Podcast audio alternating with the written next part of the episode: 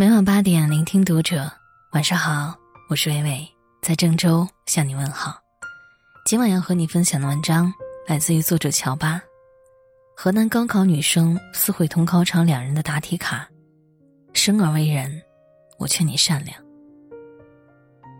情绪真的是魔鬼。刚刚过去的高考，有个新闻被淹没在了无数的信息里。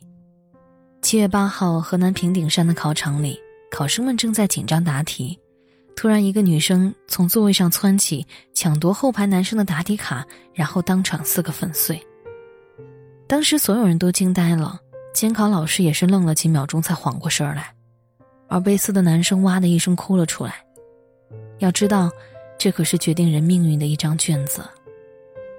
事后，据知情人透露，共有两名学生答题卡被撕，而女生的理由仅仅是自己考得不好，压力太大，需要发泄。当有人问你为什么没有撕自己的答题卡时，女生沉默了，没有说话。最后经上报平顶山市招办批准，部分学生延时进行答题，而那个女生被取消了全科成绩。看完这个新闻，我心里真是进了一口凉气。谁都知道高考不容易，压力大，可是再难受，怎么能撕掉别人的答题卡？说的难听点儿，这样的人。不仅控制不住情绪，而且极端自私。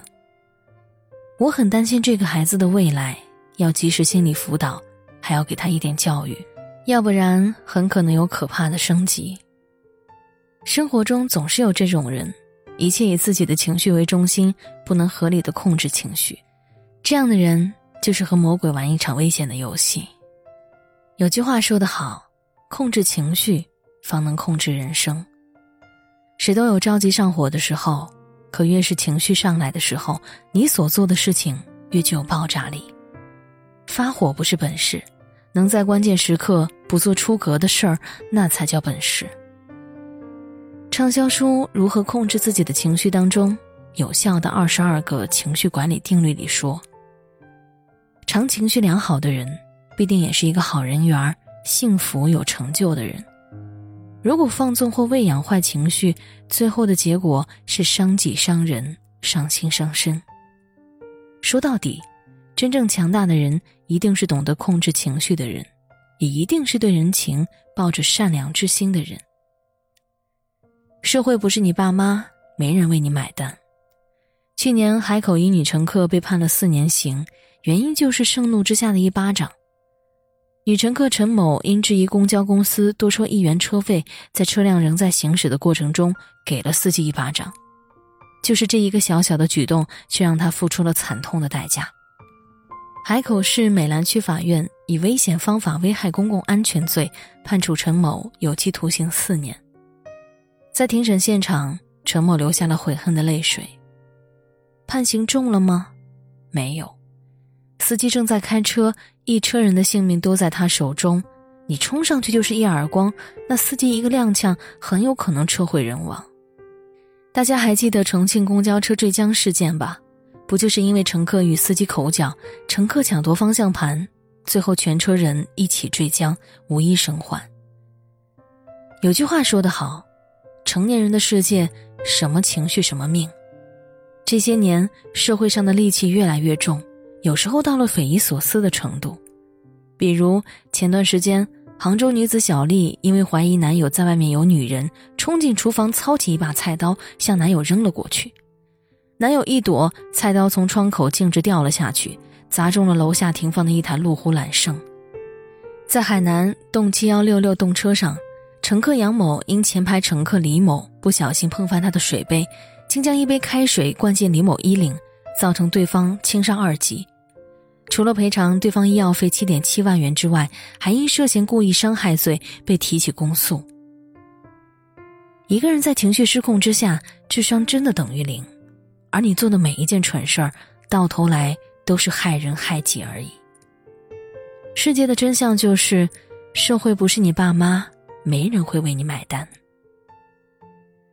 爱出者爱返，福往者福还，在这个充满戾气、浮躁的社会里。善良真的已经变成了一种罕见的品质。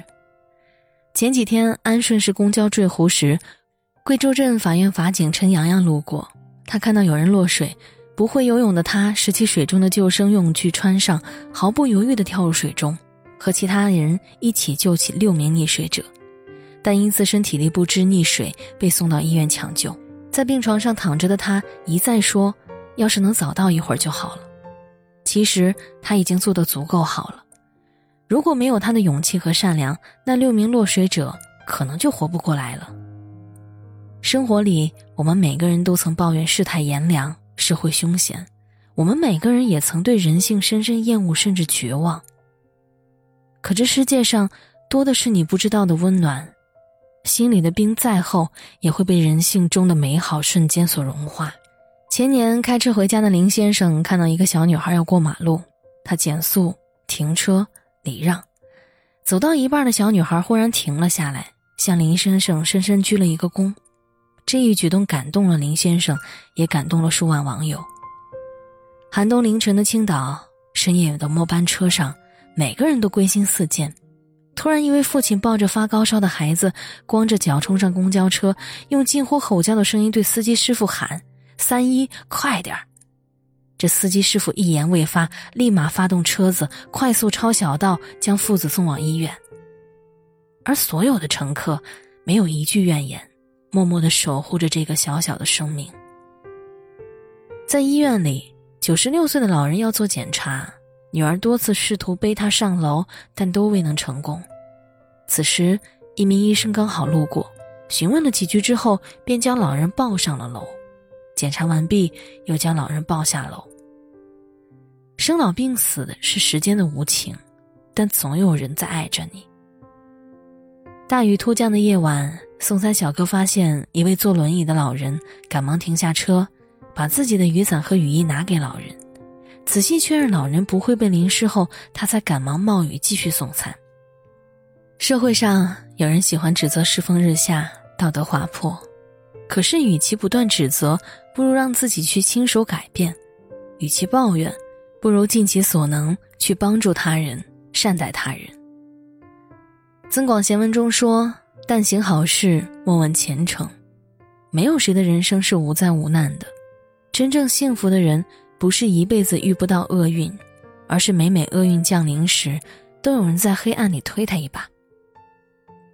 世界自有其法则，你若善念长存，上天终会眷顾。须知，念念不忘，必有回响。千千万万个普通的个体，组成了这个不完美的世界。也许一个人的力量看上去很微弱，但请你相信，一个小小的善意聚合在一起，便是那寒冷的夜里，我们温暖彼此唯一的光。生而为人，我劝你善良。孟子讲：“人有四端，恻隐之心，人之端也；羞恶之心，义之端也；辞让之心，礼之端也；是非之心。”智之端也。恻隐之心是排在第一位的。所谓恻隐之心，就是人的善良本性，不伤害无辜，不践踏他人的生命，面对不公时，油然而生一种正义的情感。这些是人为之人的本质规定，也是社会得以存续和发展的底层逻辑。如果一个社会中有人击穿了这些底线，而不受到惩罚和约束，用不了多久，这个社会就会崩溃。宗教上说，人是天使与魔鬼的合体，人性中既有败坏的一面，也有纯良的一面。但人的高贵之处就在于能够用善良与理性去遏制内心的阴暗和丑恶。有句话说得好：“你的善良可以带着锋芒，不要把这个世界让给那些坏人。”所以，虽然这个世界上总有许多不可思议的坏人坏事儿，让我们灰心丧气。但生而为人，我仍然劝你善良。善良可能无法让你名利双收、飞黄腾达，但一定是人生路上最好的修行。感谢作者乔巴，我是伟伟，我站在原地等你回来。